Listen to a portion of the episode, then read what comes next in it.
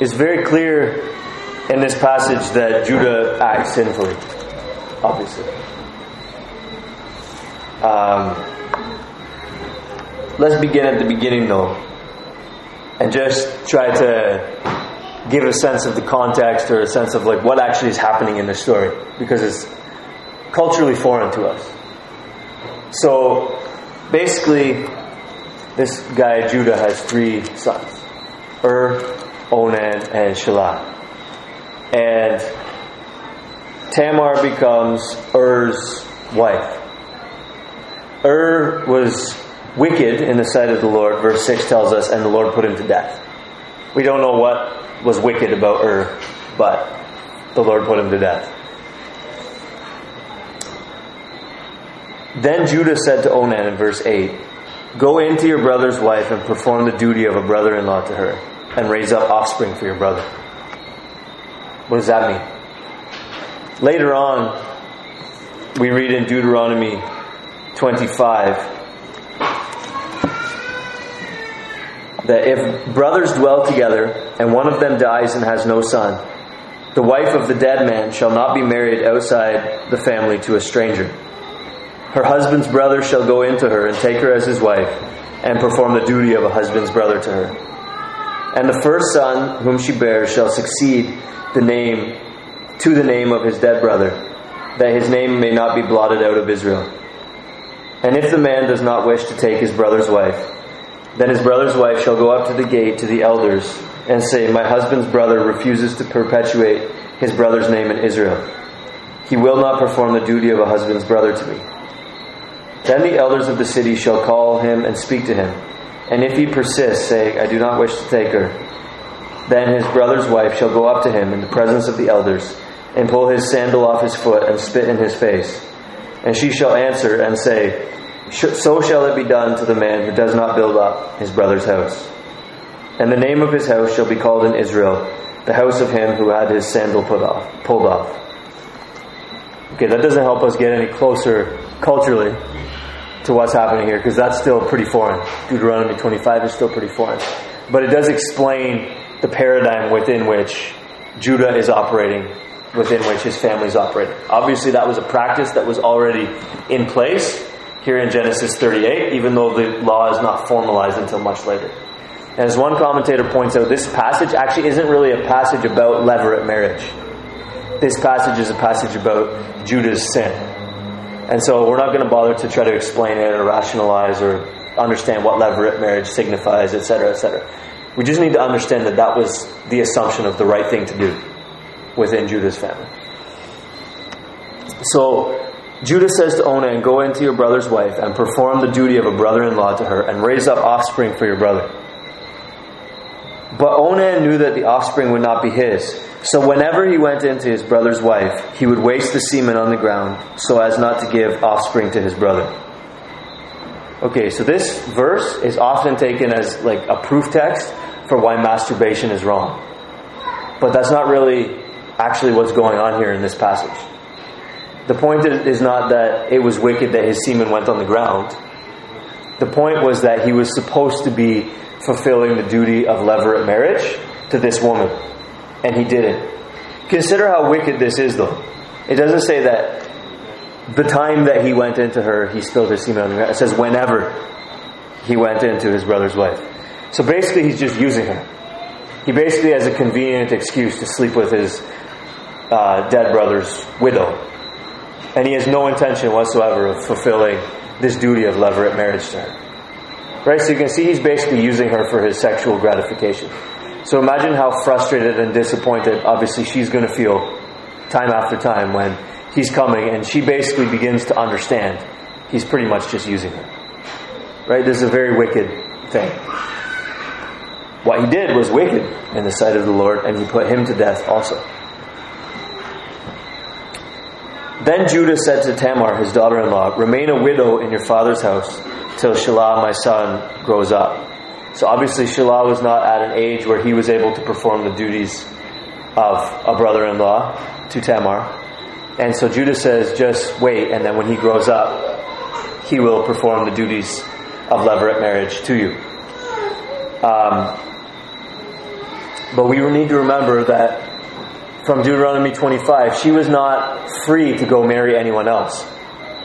So it's not like basically he was it's not like he was releasing her and saying we can't fulfill this duty, so go and be free. He's saying remain a widow.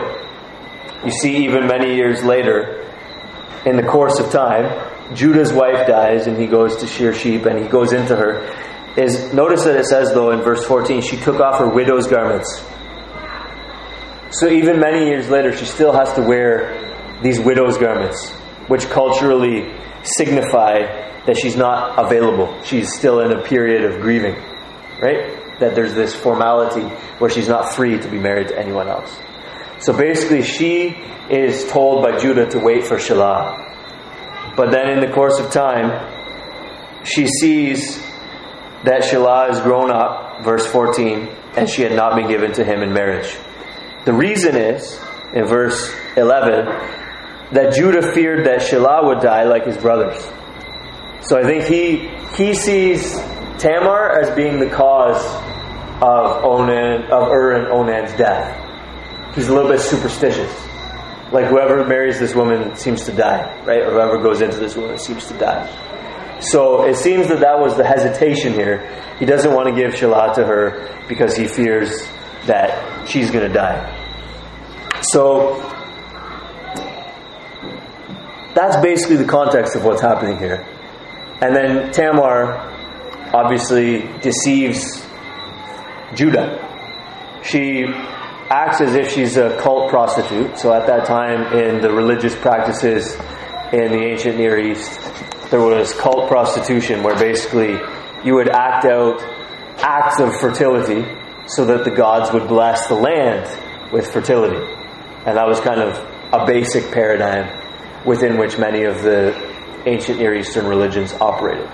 And so cult prostitution was a big part of religious life as it was understood that the gods will bless our agricultural pursuits if we do acts of fertility in our worship and our devotion to them. So that's what's going on here. She dresses up as a cult prostitute his wife has died. He's going to shear sheep with his friend, and he sees a cult prostitute, and he decides he wants to go into her, which obviously is wrong. She obviously leaves the veil on as she has intercourse with him, verse 19, because it says, Then she arose and went away, and taking off her veil, she put on the garments of her widowhood. So this is what keeps him from recognizing her. Right? So there's this basically this sexual exchange that happens where he thinks she's a cult prostitute. She knows he's her father in law. And she's basically trying to get pregnant so that she can have uh, posterity. Right? A widow having sons would actually be beneficial to her, not only in terms of just the desire to have sons, like the honor and the perpetuity of your name, but even someone to care for you in your old age and so on and so forth. So she wants to have children. So she takes matters into her own hands, and this is her plan. She requires not merely a young goat from the flock. She's not just she's not just prostituting herself, but she requires identifying symbols. So his signet and cord was basically a cord with a seal on the end that would have the identifying marks of whoever whoever seal it was. And the staff apparently was also identifying that it would be carved in a certain way that was unique. It wasn't like you just go and buy one of the 80 that are sitting on the shelf in the store that are all mass manufactured in China. Right? Each one was individualized such that it was an identifying thing. We know whose staff this is. So he gives her identifying marks in exchange for this uh, sexual gratification. And then basically, three months later, obviously, she's showing, and it's reported to him that she's pregnant. And he says, Bring her out that she may be burned. Not a very just response. Um, or if it's just, it's not.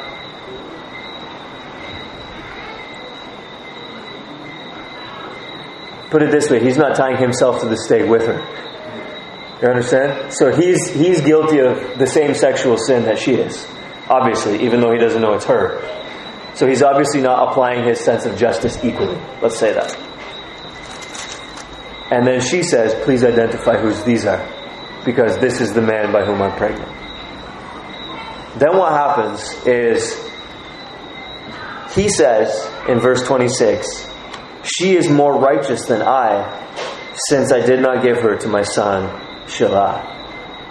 And he did not know her again. That's a very interesting statement, and it gives us a clue as to what this story is doing.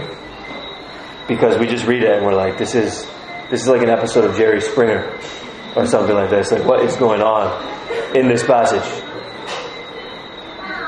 What we see is that this is this is a little bit of a connector between Judah's actions in Genesis 37 and Judah's actions in 43 and 44. So in 37, remember we talked about how just cold blooded these brothers were in first planning to kill Joseph.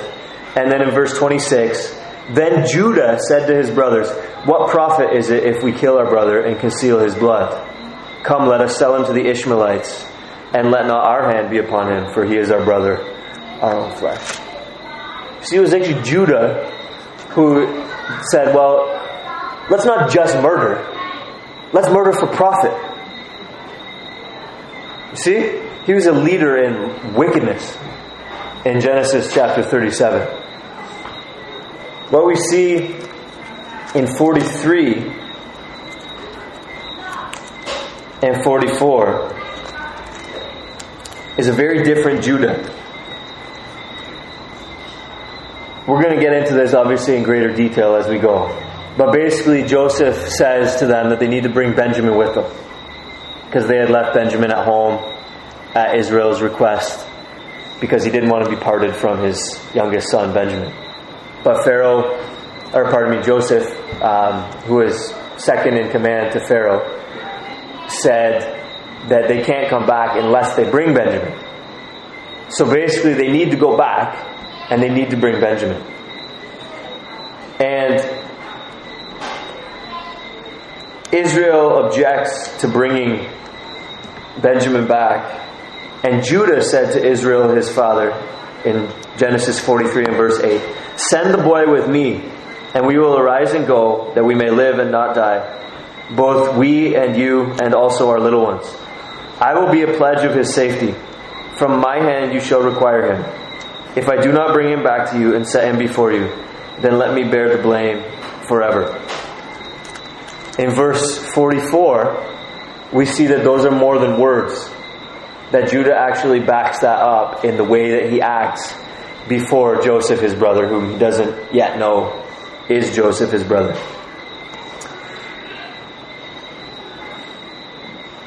Genesis 44. Judah says in verse 18, O my Lord, please let your servant speak a word in my Lord's ears, and let not your anger burn against your servant, for you are like Pharaoh himself. My Lord asked his servants, saying, Have you a father or a brother? And we said to my Lord, We have a father, an old man, and a young brother, the child of his old age. His brother is dead, and he alone is left of his mother's children, and his father loves him. Then you said to your servants, Bring him down to me, that I may set my eyes on him. We said to my Lord, The boy cannot leave his father, for if he should leave his father, his father would die.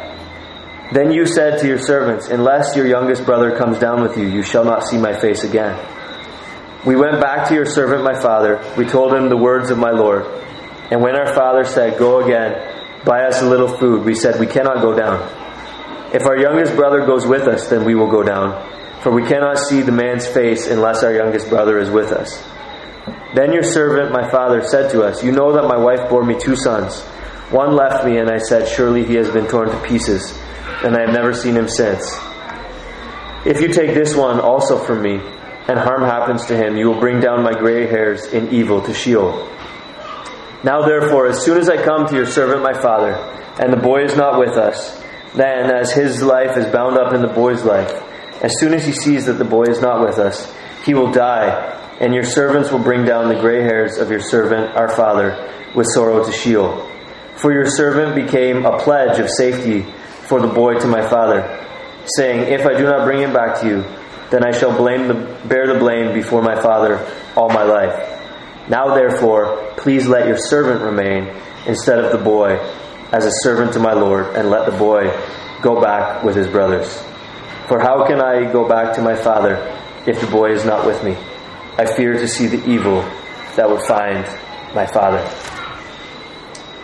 So, this one who decided to, or encouraged his brothers to murder for profit, essentially, as opposed to just merely murdering, who then hypocritically consoled his grieving father in Genesis 37 and verse 35, as if he didn't know what happened uh, to Joseph. This one in Genesis 43 and 44 actually seems to show genuine care, genuine concern for Benjamin and for Israel, his father. What changed? What happened? Genesis 38 seems to give us a clue. We're going to circle back around to that. But let me make this point because it's going to help us later when we do circle back around to that idea. This passage also teaches us about the lineage of a couple of great kings who will come from Israel. In Genesis 49, Jacob or Israel blesses his sons, and he says in verse 8 Judah, your brothers shall praise you. Your hand shall be on the neck of your enemies. Your father's sons shall bow down before you. Judah is a lion's cub. From the prey, my son, you have gone up. He stooped down, he crouched as a lion and as a lioness. Who dares rouse him? The scepter shall not depart from Judah, nor the ruler's staff from between his feet until tribute comes to him, and to him shall be the obedience of the peoples, etc., etc. There's this prophecy, though, of Judah being a lion with a scepter who rules over his brothers. This is a prophecy of kings coming from his line we read at the end of Genesis 38 that one of the twins that comes from this union between Judah and Tamar is a son named Perez. And at the end of the book of Ruth, we read of Boaz and Ruth's child named Obed. And it says, Obed was the father of Jesse, the father of David. And then there's these few verses tacked on at the end. Now, these are the generations of Perez. Perez fathered Hezron. Hezron fathered Ram. Ram fathered Amminadab. Amminadab fathered Nahshon. Nahshon fathered Salmon. Salmon fathered Boaz. Boaz fathered Obed. Obed fathered Jesse and Jesse fathered David.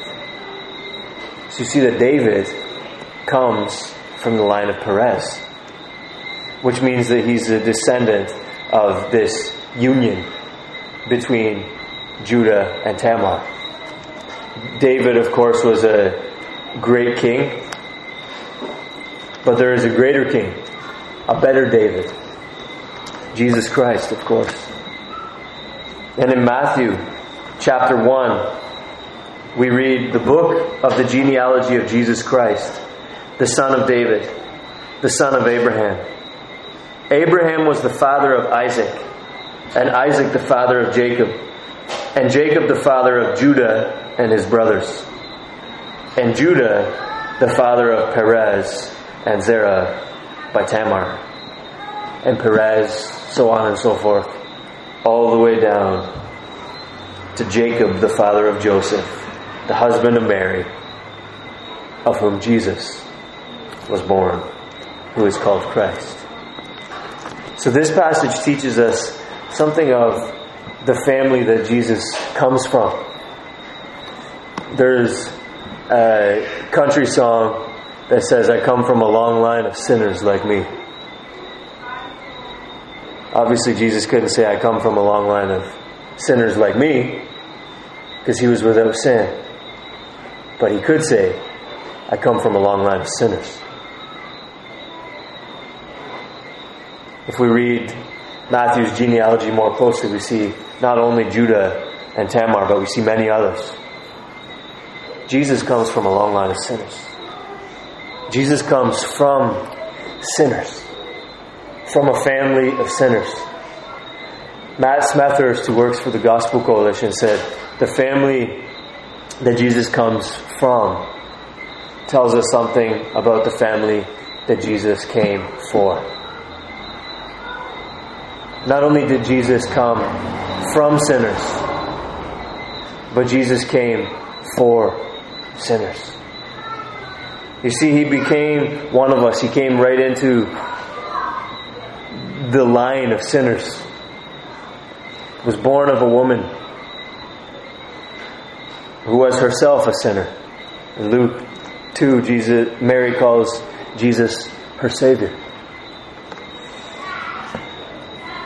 Jesus becomes one of us. He is, as the end of Isaiah 53 says, numbered with the transgressors.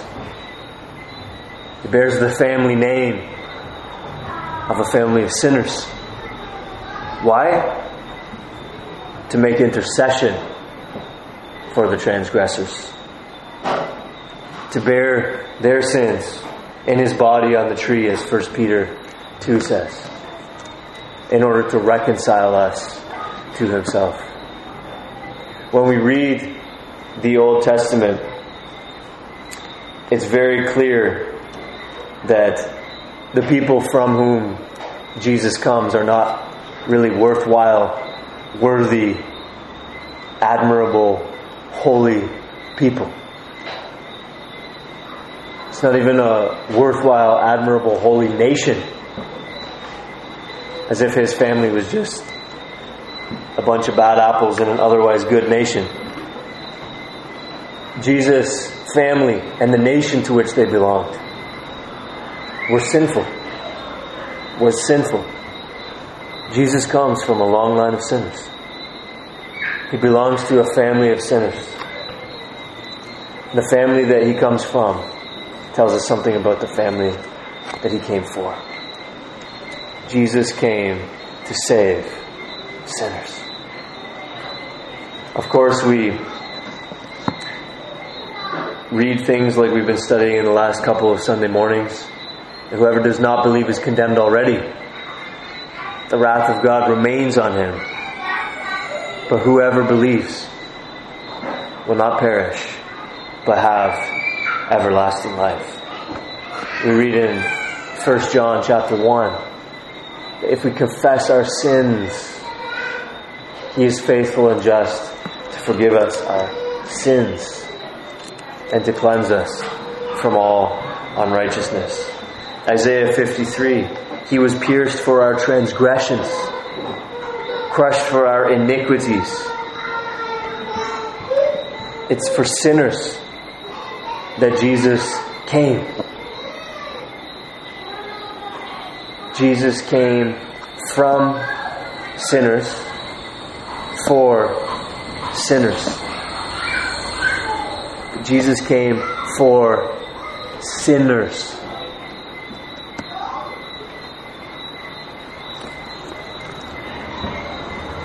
If you think that somehow you can have the benefits of Christ Jesus, without acknowledging that you're a sinner, you're wrong. Jesus came from sinners for sinners. Sinners. Not the proud, not the haughty, not the arrogant, not the self righteous, not those who think they have no need of Him. Jesus came for sinners. It's not the healthy, Jesus said. It's not the healthy who need a doctor, but the sick.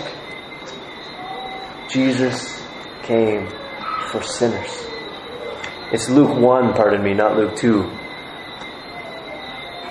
where Mary says, My spirit rejoices in God, my Savior. She calls God her Savior because she herself is a sinner. She goes on to say, though, His mercy is for those who fear Him from generation to generation. He has shown His strength with His arm. What does He do with the proud? He has scattered the proud in the thoughts of their hearts. What does he do with the mighty? He has brought down the mighty from their thrones. What does he do with the humble? He has exalted those of humble estate. What does he do with the hungry? He has filled the hungry with good things. What does he do with the rich? The rich he has sent away empty. Humble yourself in the sight of the Lord, and he will lift you up. Jesus came from sinners for sinners.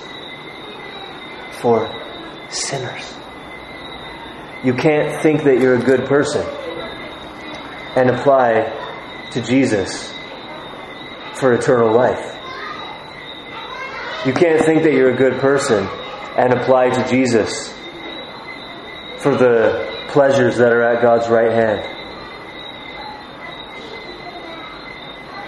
You can't apply to Jesus for all of the blessings of the covenant and think you're a good person. It doesn't work that way. Jesus came from sinners for sinners.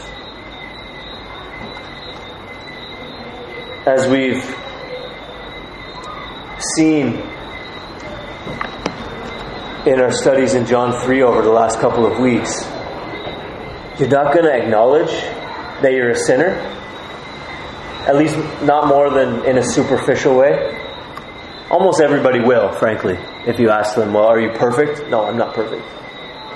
But in terms of getting the fact that poison's running through your veins, so to speak, that you're condemned, that you're perishing, that the wrath of God remains on you, and that it's right and good and just that it is so. You're not going to do that apart from a work of God. Opening your blind eyes to see Unless you're born again, you cannot see the kingdom of heaven. What the Apostle John says is sadly true. Jesus came from above,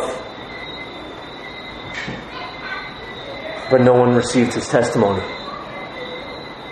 Obviously, that's not literally no one, it's comparatively no one. We see this is true because there's a blindness in the human race that causes us to refuse to acknowledge the depth of our sin. I was watching an interview with the British comedian Ricky Gervais, who's a well known atheist. He's very outspoken against religion. And he said to Piers Morgan, who was interviewing him, people say that religion is the basis of, the only basis of morality. He said, but I'm an atheist and I'm a good person. I live my life in a good way. See, there's a blindness there. But it's a blindness that affects more than just atheists. It's a blindness that affects religious but not regenerated people. There's a blindness that causes us to think we're actually pretty good people. That we're actually going to fare reasonably well on Judgment Day because of our goodness. There's a blindness that causes us to balk at the truth that Scripture puts forward that all of our righteousness is as filthy rags. Unless God works in us, showing us our sin, we're not going to be prepared to humble ourselves before the Messiah and acknowledge our need, acknowledge our guilt, accept the consequences of our sin, and simply appeal for mercy. We're not going to be ready to meet Jesus unless God prepares our hearts for that. Now we circle back around. It seems here that God is graciously working in Judah's life in Genesis 38. Consider how contrary to human nature it is to repent immediately. Just even think of a small thing. Let's say if you're married, you get in, a, in an argument with your husband or your wife. And about halfway through, you realize you're wrong. How hard is it to just be like, oh, yeah, yeah, you know what? You're right. You're right, sweetheart. Sorry, I was wrong this whole time. I'm, I'm really arguing with you about nothing. This is my own fault. How hard is it to do that in the middle of the conversation? And that's just a relatively small thing. But consider what Judah does here in this section. She said, Please identify whose these are, and the signet and the cord and the staff. Then Judah identified them and said, She is more righteous than I. He acknowledges right away. You remember I didn't write this down beforehand, so I don't have the passage in front of me. But you remember where God had commanded Saul to destroy everybody and all the livestock in a particular city. And then he takes the best of the livestock and saves them and preserves them in disobedience to God's command. Samuel comes to him and he says, I've done all the will of the Lord. And then Samuel says, Then what is this bleating of sheep and lowing of cows that I hear? And he confronts him. And what does Saul do? Makes excuses. Well, I kept it for sacrifice. This is the way that we tend to respond is this rationalizing, this justifying. It seems here in this passage that there's actually no rationalizing, no justifying just actually an acknowledgement of his own guilt. And it seems that there's actually lasting change here. That it's not just a flash in the pan. It says he did not know her again, which presumably means he could have, but he wasn't like his son Onan, who was prepared to use her for his own sexual gratification. It seems here that he was struck with remorse and realized that the honorable thing to do was not to use her for his sexual gratification. And of course, obviously, she wasn't brought out and burned, as several months later she gave birth to these boys. And then this one who was so callous as to sell his brother into slavery for profit, and then go and have the nerve to go and console his grieving father. So hypocritically, so duplicitously, seems in chapters 43 and 44, as I read earlier, to have actually genuine concern for his brother Benjamin and genuine concern for his father Jacob. He seems willing to follow through on the commitment that he made, even though it's going to cost him. He's going to have to stay in an Egyptian jail if he substitutes himself for his brother Benjamin. It seems that Genesis 38 tells us, though not in so many words, of Judah's conversion. It seems that, this shows us the turning point in Judah's life from when he when he goes to being against all that is right, all that is good, against the true and sincere worship of the God of his fathers, Abraham, Isaac, and Jacob. It seems that this is a turning point. From here, we see a Judah who is prepared to do the right thing, who seems to have a heartfelt and sincere love for what is good, what is right, what is true. By implication, I think it's fair to infer one who turns to the worship of his fathers Abraham, Isaac, and Jacob. We see here then God graciously preparing, God graciously preparing Judah for an encounter with the one who later will look for signs of repentance. We're going to come to that in due time. But you ever wondered why Joseph plays all these games with his brothers? He's trying to ascertain what kind of men are these? Is there any remorse? Is there any repentance? It seems that God is preparing Judah to meet the one who's going to look for repentance.